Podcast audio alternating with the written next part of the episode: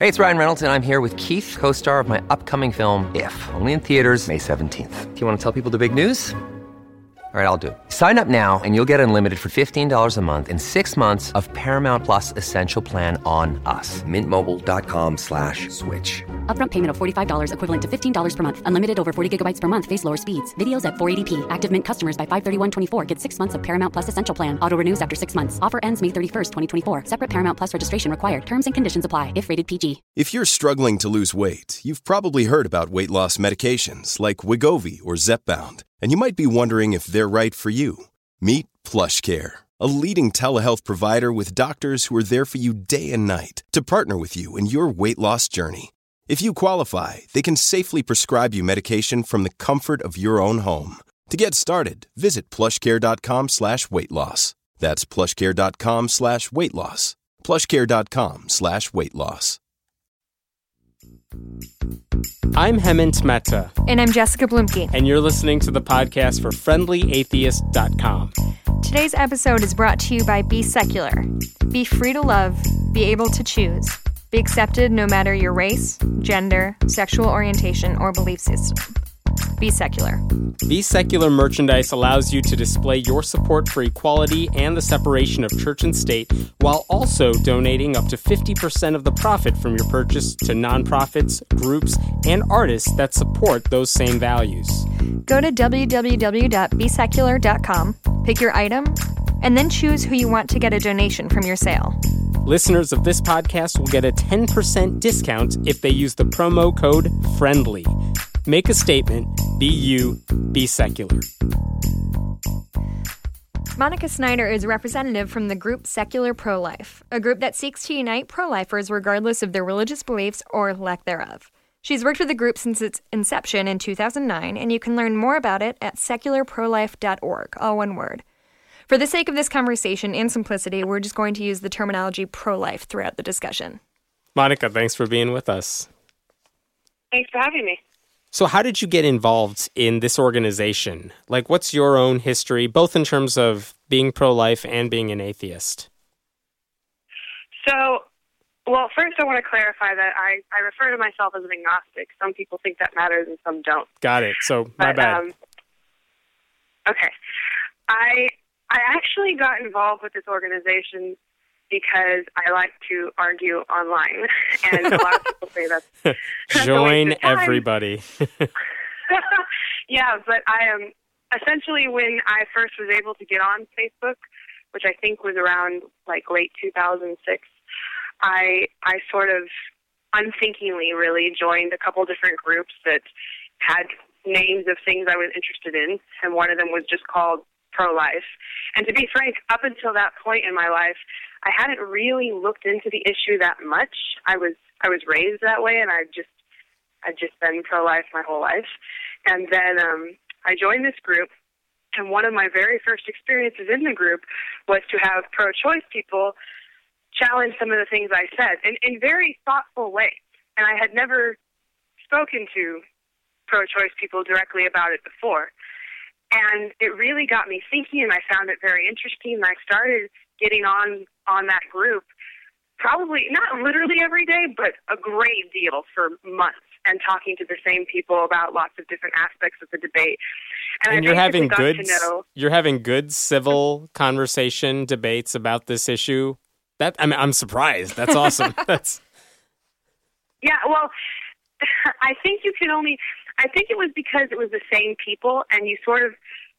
Maybe this is different for different people, but we basically became friends, and and we ended up sometimes getting bored talking about abortion, and we would talk about other things, and we got to know each other, and and so it was easier for us to have useful conversations and to to sort of approach each other with genuine questions and not just try to win because there's not really any winning anyway.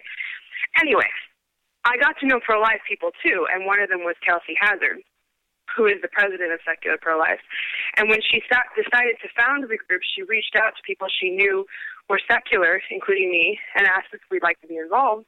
And I sort of shrugged and said sure, because I thought it would basically entail what I'd been doing, which was arguing online. and then it, it ended up getting much bigger than I think either of us anticipated and I found it to be completely fascinating work. And I, I actually struggle to have good boundaries when doing secular pro life work to balance it out with the rest of my life, which needs attention too. Um, Yeah. Because it's really, it's got all of this intersectionality to it because you get to know all of these people coming from really, I refer to it as really non traditional perspectives on the issue, and I'm trying to understand those different perspectives and help people communicate with each other about that. Just really quick, you said this thing kind of got really big. How many people are we talking about? I don't know if that means membership in the organization or people on the Facebook page or something like that, but how Well- far reaching are you guys? Well, the Facebook page right now is somewhere a bit over 6,000 followers. So when I say really big, I mean bigger than I thought it would ever be. Big enough that people are asking us to do college presentations. They're asking us to do speeches. You know, you you asked me to come on this podcast. I never thought I would be doing anything beyond just having debates with people online, and now we have like this very active blog, and we've developed a website. So it's bigger than I anticipated. But Sure. compared to most pro-life groups, still relatively small, though. Okay, so how uh how does this get played how does this play out? When you're non-religious um and you're pro-life what does that mean for you in both of those worlds? Because i imagine the pro-life people are not happy with the non-religious side of you and i know for a fact the non-religious people are not happy with the pro-life side. So where does that put you Yeah, you're you're correct. I find that um, the pro-life people that we work with, the Christians that we work with, I mean, they tend to be, I think, sort of surprised and confused, but in general, they just try to be accepting, even if they don't necessarily get our position. But those are the ones that we work with directly. There's also a whole bunch of Christian pro-lifers that we don't necessarily work with that have varied reactions to us. And and yeah, sometimes it can be kind of hostile or off-putting. And and you you seem like you said that the the pro-choice side, especially pro-choice atheists more so than pro-choice Christians, tend to be very very unhappy about our existence. I, I I don't I wouldn't say I enjoy that. I think it can be very frustrating because we're sort of between a rock and a hard spot with one group or the other dislikes one aspect of us. But I don't really see for me personally that can't keep me from doing what I'm doing because I I can't make myself religious. You know, I just don't there are many facets of religion as I understand it that I just do not understand or agree with. There's nothing I don't feel like there's anything I can do about that even if I wanted to. And I kind of feel the same way about the abortion debate. I have a lot of people I'm close to who are pro-choice since since I started really digging into it, as I mentioned, and I understand that perspective much much better than I used to, and I think I, I empathize with it much better than I used to. But there are certain aspects of it that at least I personally have a difficult time reconciling for myself. So to be blunt, it's frustrating, but I, I mean, I can't make myself religious and I can't make myself pro-choice. So I just kind of keep on keeping on. So if I'm an atheist and I'm a feminist, why should I be pro-life? Like why why should I agree with you? what's like your elevator pitch Yeah. to make us pro-life Okay. So, just from my perspective, I look at it as a consistency issue. When I think about how I approach human rights for born people, I try to make sure I apply that consistency to people or humans or however you want to refer to it before we're born. And for me, I haven't been able to find a consistent standard that would exclude us as organisms before we're born and include us after. I think there's a lot of good reasons to feel differently about the preborn, but when I try to apply those consistently to all of humanity, I find myself thinking that if we use those reasons throughout, we end up excluding born groups of people that at least I personally think we should be careful to protect. So it's hard to talk about in 30 minutes, but just like as an example, I know a lot of pro choice people feel that viability is a good sort of middle ground once the once the fetus is able to live or at least has a good chance of living without um, requiring the mother's body, then then that's a good place to say maybe after that we can restrict abortion, but before that we shouldn't. And I think that's a very pragmatic way to look at it. But in terms of in terms of sort of the ethical perspective, it doesn't make sense to me because depending on where you live or when you live, if you look throughout history, there are going to be different situations where a fetus, a, an earlier fetus could be viable, like in the United States, that might not be in a third world country today, but that doesn't speak to whether or not it should have rights. I, I don't know if that makes sense. So I have a hard time seeing that as a consistent approach, even though I get the motivation behind it. So I guess in a nutshell, what I'm saying is I think we should work harder to protect even preborn human life because that I find that to be consistent with how we try to protect born human life. Do you, uh, for you, is there an important distinction between, um, so if I became pregnant and I didn't intend to, and I don't want to be pregnant, do you uh, delineate that from I got pregnant and I have a medical condition and I you know my life is put at risk or my general good health is. Do you do you designate those yes. two things? Yeah i think i think that is an important factor and there's actually a lot of factors that will change the way the situation looks ethically. I think in general if any woman is pregnant and it's putting her health risk or certainly it's putting her life at risk that's a different kind of situation than if she's pregnant and doesn't want to be but her life isn't threatened. I think it's a more dire situation and I think when it, especially if it comes to a life versus life, I think abortion has to be legal in those cases because I, I frankly I see it as self defense. I don't think that we can require people to to die for that. I mean, we don't even do that with born children. Mm-hmm. So there are situations when you would say, okay, you know what, abortion may be an option in this particular case, um, but there are a lot of factors that play into it. Exactly. I actually think it's I think it's more complicated than a lot of people on both sides of the debate like to say that it is. Um, I think that people, I mean, I don't want to put words in everyone else's mouth, but I find that there's such strong passions on both sides of this debate. There are people who basically see it as equivalent to killing newborns, and there are people that basically see it as enslaving women, and those are both very serious considerations. And I think a lot of people feel that if they grant any complexity or gray area, they're risking compromising those principles.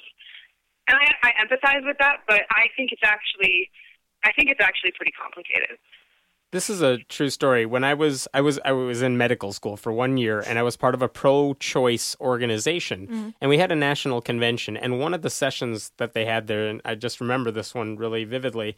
Um, the lady who was speaking, the doctor who was speaking, asked us all if any if all of you had these skills to perform an abortion, to perform the procedure, how many of you would do it in the first trimester? And I think all of us in the audience stood up and said we would do it.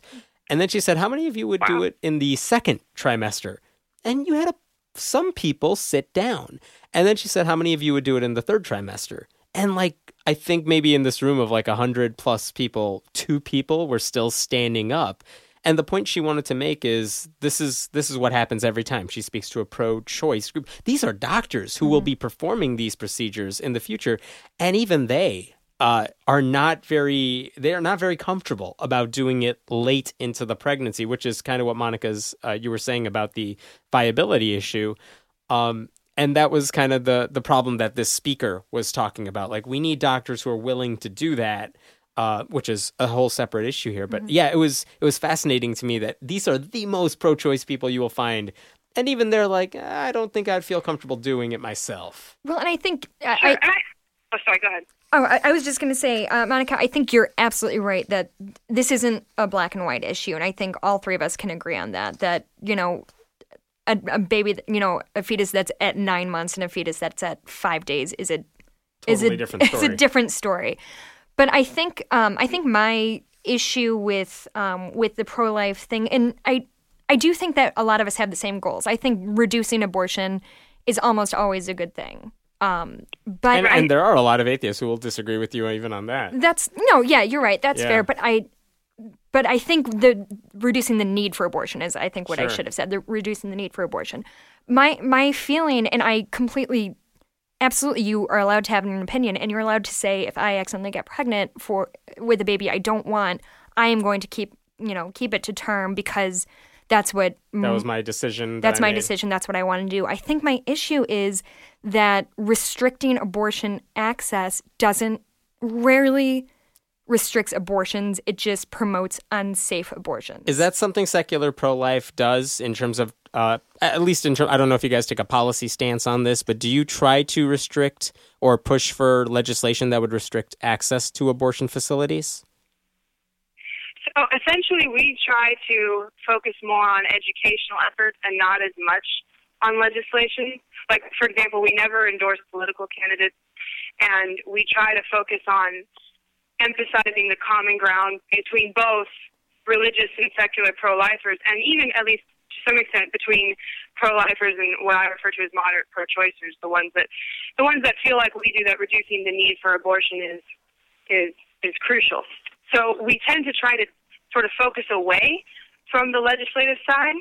But to answer more of the spirit of your question, in the long run, in the big picture, we do feel that the moral worth of the fetus would necessitate, necessitate excuse me, um, stricter laws on abortion.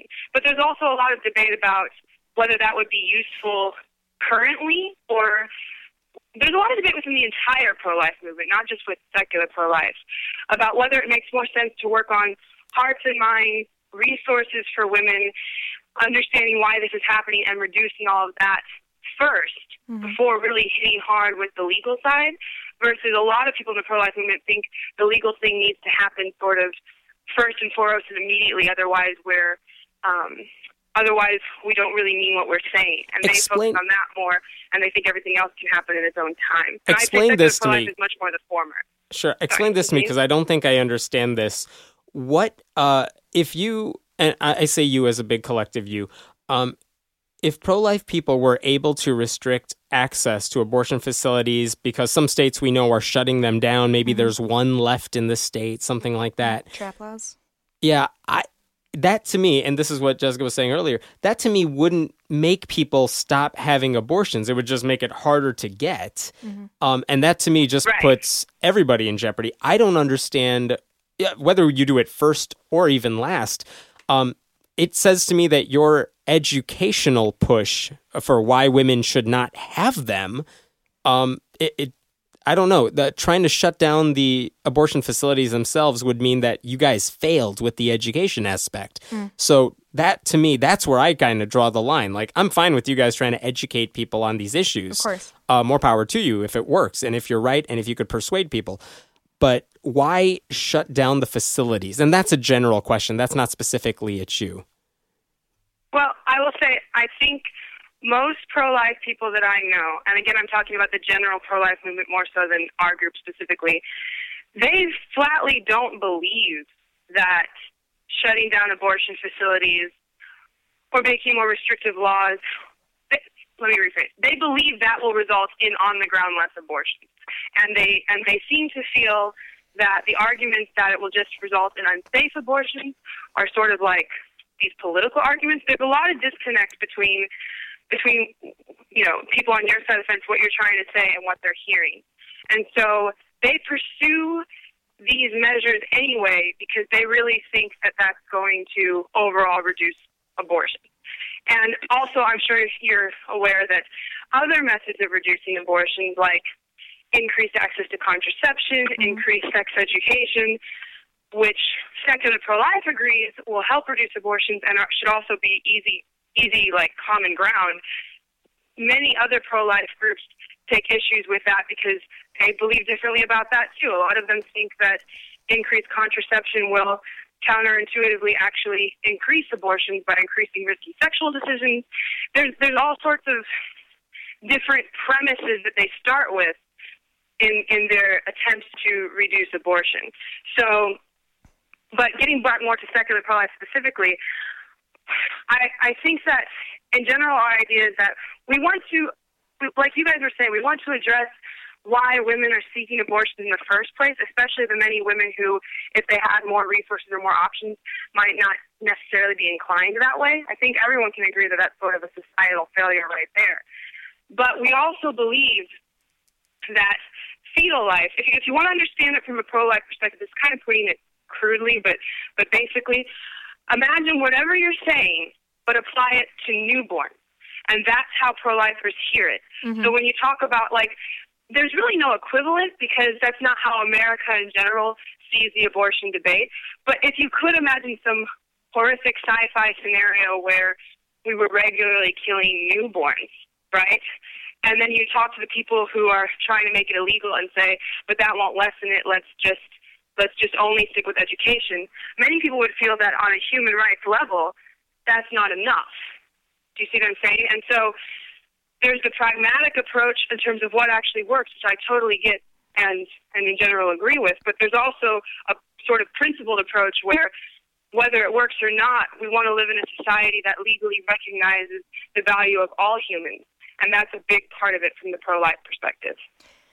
I here's the thing, and with absolute due, due respect um, to you, Monica, I understand exactly what you mean, and I sincerely, I, I really, really do.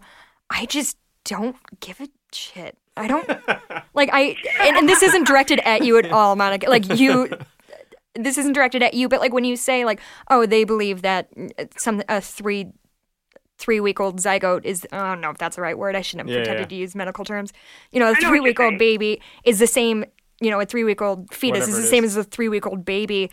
I under I understand that you're saying that's how they think. I just don't give a shit because they're wrong. It's not the same thing, and in my opinion, I I, I just can't. I'm this is a thing I very much care and about. And if this was just a matter of opinion, then right. okay, maybe not a big deal. But people's lives are at stake. Right. People's, uh, I mean, their future lives, not just their medical lives. Right. Um, so yeah, how do you how do you deal with people who? I mean, I assume that's a response you get quite a bit. That there is a difference oh, between oh, sure. the stuff. So how do you respond to that? I mean, and, yeah, I'll I'll, stop, I'll shut up there. Well, I think for me personally, when I'm talking with people who are just like not going to see eye to eye in terms of in terms of how we view the the embryo or the fetus, mm-hmm. then I prefer to focus on where we do have common ground, which almost everybody I talk to, even even people who you know disagree with like the safe, legal, and rare mantra because they think rare implies a values judgment. Pretty much everyone I talk to still agrees that we want to address why women are seeking these in the first place. Sure. And I think there's a lot of common ground there, and I do prefer to spend more time on that stuff, especially because so secular pro-life, as you mentioned before, kind of is working on two fronts here. We try to have communication with pro-choice secularists about why we see this the way we do, but we also spend a great deal of time talking to religious pro-lifers about, first of all, where secularists are coming from, and also about maybe what could help the movement be more effective. And so I prefer to focus on those things. Like if you don't agree, let, let's say that you feel absolutely nothing whatsoever about you know, an embryo or, or anything up until say viability, which is like I said, a pretty common mm-hmm. pretty common stance. That's fine. I don't think I think it's very difficult to persuade people otherwise without very long, protracted philosophical conversations, and, th- and that has happened. Right. But it's it's not common in my experience. But usually, even people who feel nothing about fetal life, they they still feel something about women who say they're not getting enough support from their professional life or they're coming from a very difficult relationship or they or they didn't realize how to use birth control. Those are all problems anyway. Mm-hmm. like everyone agrees those are problems and i'm happy to focus on that too. And we spend a lot of time trying to get other groups and people in the pro-life movement to also focus on those things and try to put more effort into into that. So we we sometimes it's tricky. We're always trying to find common ground, but we do push for the contraception thing, which is always controversial in pro-life circles, and the sex education thing less often.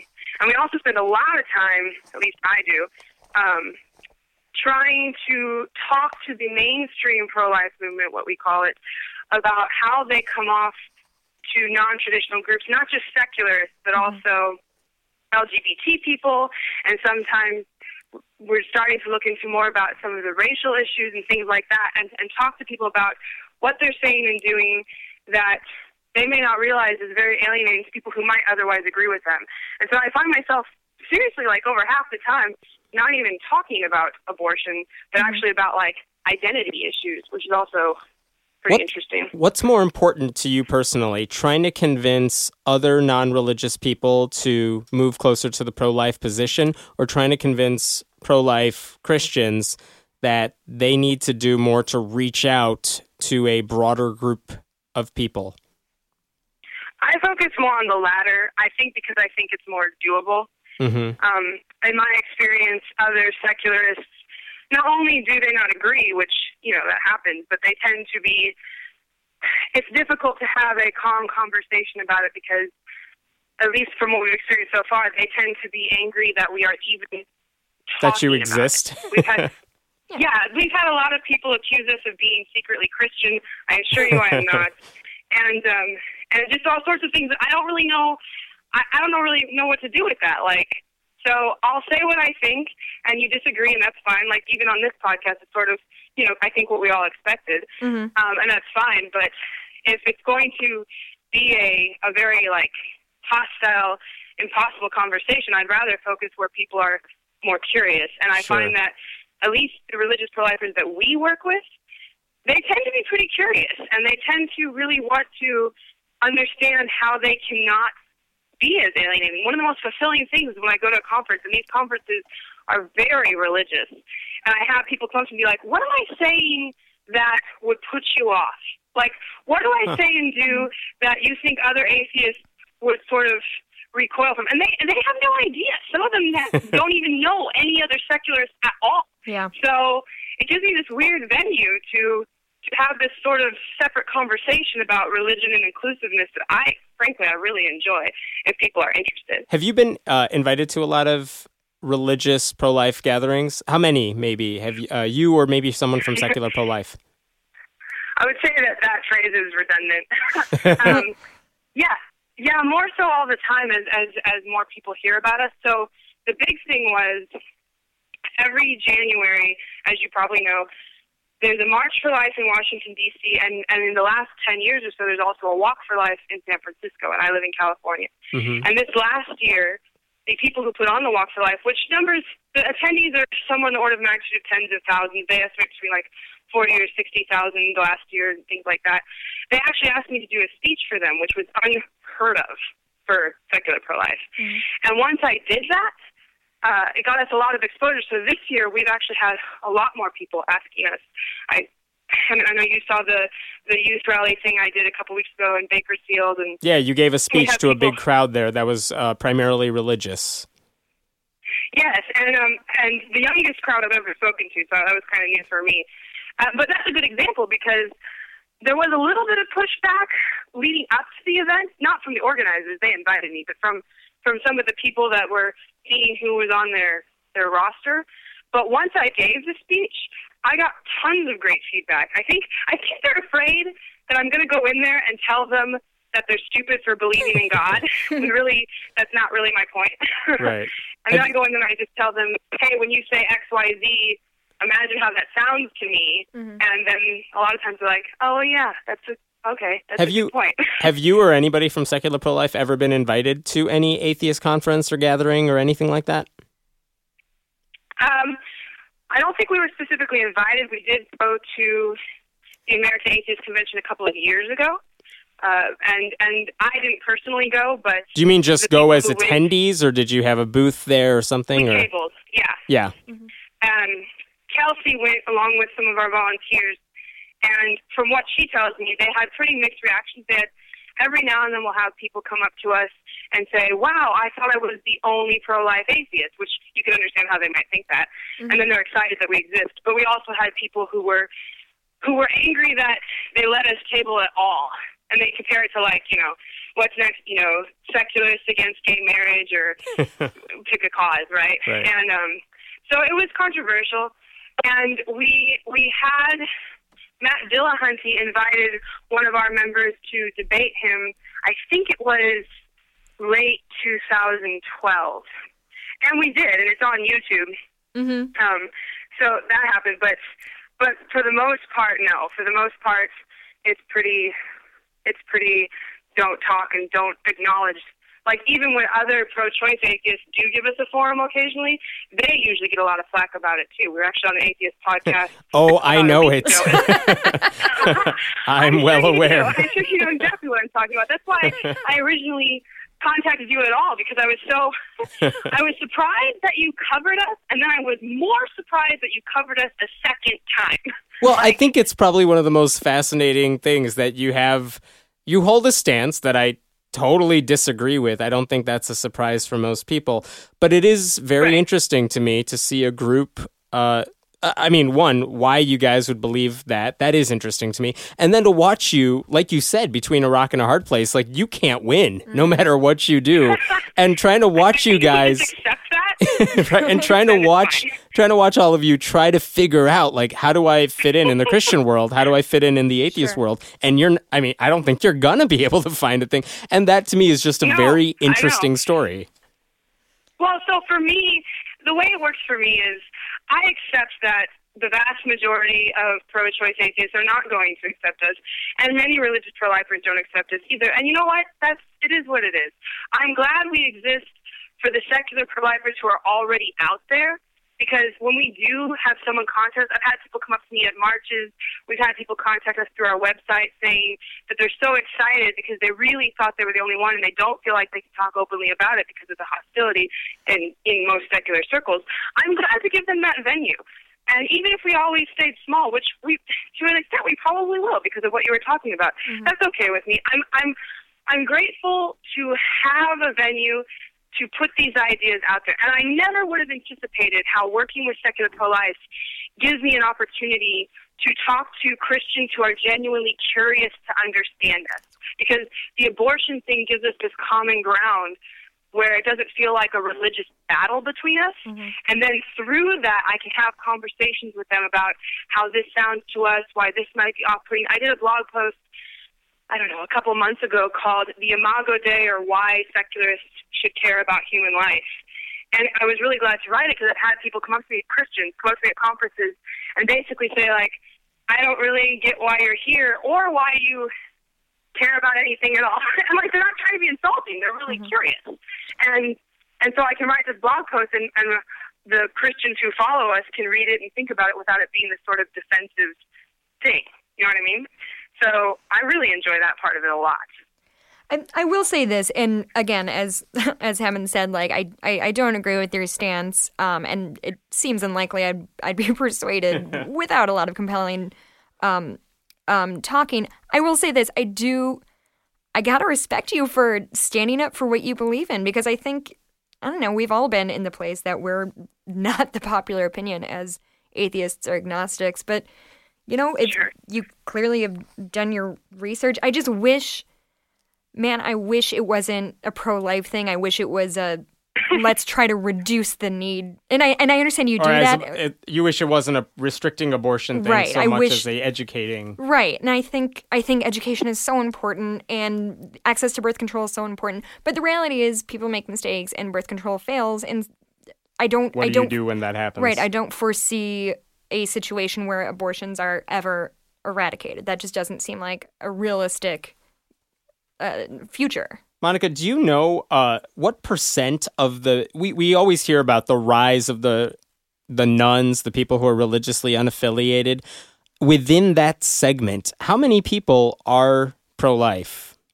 Do you have any idea? So we don't have access to polls that ask that question of secular or non-religious people specifically, but we do have polls like Gallup polls that talk about, on the one hand, how many Americans refer to themselves as pro-life, and then on the other hand, how many Americans refer to themselves as non-religious. And according to secular pro-life calculations, like the, the conservative end of it, it would be Gallup found that at least between 15 and 20 percent of people who call themselves non-religious also refer to themselves as pro-life. So if we assume 15 percent, that comes to like six million Americans on the lower end. Believe yeah. Um, Jessica's shaking her head because she doesn't believe it. But I've actually seen very Well, similar keep in mind- numbers. oh, I'm sorry. Go ahead. I have seen similar numbers. Yeah. Actually, the numbers I think that I've seen, and I would have to double check on this, I think they were in the low 20s of people who are non religious, but again, that includes a lot of people who believe in a higher Oh, power. Yeah. Who also say they are pro-life or whatever terminology they used. Yeah, I just and maybe th- it wasn't explained in a way that I I grasp, but to me, like saying like, oh, this percentage of people are pro-life and this percentage of people are non-religious, and saying you know just mash those, I feel like that doesn't account for like the fact that a lot of Christian people are pro-life and and You know- say they're non-religious or Right. something. And for what it's worth, uh, um, I forgot where I was going with that. It's all good. um, no, I was going to say there are. I mean, for what it's worth, there are a lot of non-religious people who also say they believe in prayer and who believe in angels, and you're like, really? Those don't seem very compatible. And, and astrology and all sorts Yeah, of Yeah. yeah. fun things. Yeah. Uh, well, not only that, but there's also a lot of ambiguity, I think, with the terms pro-life and pro-choice. Everyone on this call is familiar with it because it sounds like all of us have like wrestled with this issue. But every now and then, and it's not common just because I work with a pro-life group, but sometimes I'll come across in my life people who are just not involved in the abortion debate at all. Like in any way, it's just not something that's on their radar. Mm-hmm. And they do not have the same understanding I do of what either of those terms mean, pro-life or pro-choice. Mm-hmm. So, like, if I could design a poll to really sift it out, I would want to find basically all the Americans who are materialists who think that abortion should be more legally restricted. That's how I would ask the question. Sure. But I don't know of any polls that get that specific. So, really quick, I is it correct that I read a story that excuse me, you were rejected from volunteering at a like crisis pregnancy center a, a while back? Is that true? That is true. When I lived in San Francisco, before secular pro-life existed, actually, I, uh, I, I've always been, like I said, I, I sort of am predisposed to the more helping with resources and education kind of thing. And so I thought, if I want to do something in the pro-life world, I'd rather be on the end that's trying to help women who don't want to have abortions get the resources they need. And so I thought, well, maybe I can volunteer at a crisis pregnancy center. And I looked up, I don't remember now which one it was because this was several years ago, but I contacted, I think, the one in San Francisco closest to me, and they were perfectly friendly. There was no reason they would know that I was a secularist, and they just said, sure, we'll send over the forms. And one of them included, like, a written um, testament that Jesus Christ is your Lord and Savior. and I was like, well, that's awkward. I mean, I'm not going to lie about it, you know? So I actually do know pro-life secularists who have lied about it. Like, they want to help in what way they can, so they just pretend to be Christian so that it's not weird, which I think is kind of weird in itself. But Right. Yeah. I do know people who've done that. Yeah. Have you ever heard the expression "There's no such thing as a moral abortion except for my abortion"? Have you ever heard that Did you phrase? say moral abortion? There's no such thing. uh, The only moral abortion is my abortion. Have you ever heard that? I have heard that, yeah. Do you mm-hmm. have you have you encountered that people who were previously pro-life until they got pregnant, their daughter got pregnant, their sister got pregnant, and all of a sudden, no, no, no, you don't get it. Because a lot of mm-hmm. religious people do get oh, abortions Oh, in yeah. churches, Oh evangelical yeah, oh, and a lot of religious people are pro-choice. I think, I actually think the the mainstream pro-life movement. I'm not sure if they're aware of how split it is, even among self-described Catholics. It's it's almost half and half. Mm-hmm. Have you But, um, experienced yeah, anyone? I've, I've met. I'm sorry. Have you experienced anybody that you worked with in the pro-life movement who had to have an abortion and then ended up getting it? I have only known people that had abortions a long time ago and that actually converted them to being pro-life, but I haven't known anyone that you know that I know of that is is has like already been a pro-life activist, gotten an abortion, and continue to be a pro-life activist. Mm-hmm. I'm, they probably exist, but you can see why they probably wouldn't talk about it. And Right. I, I personally haven't known anyone. I have known um, pro-choicers who used to be pro-life, and either they or more often someone they were very close to had to go through this, and it changed their view.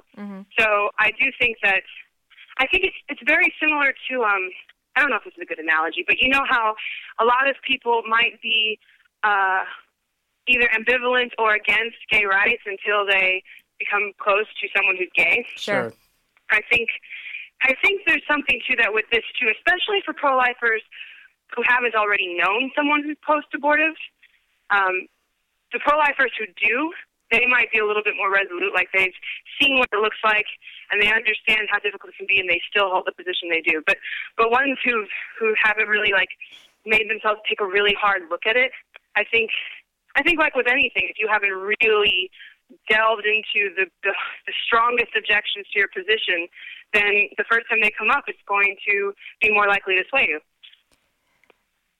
Yeah, I I also think that there I think there's sometimes a problem that people who people who are against abortion can hold this stance because they've never found themselves in that situation and so people who need abortions are those kind of people are irresponsible people They're not are- my people. they're not my people and i i, had a friend I who think there's.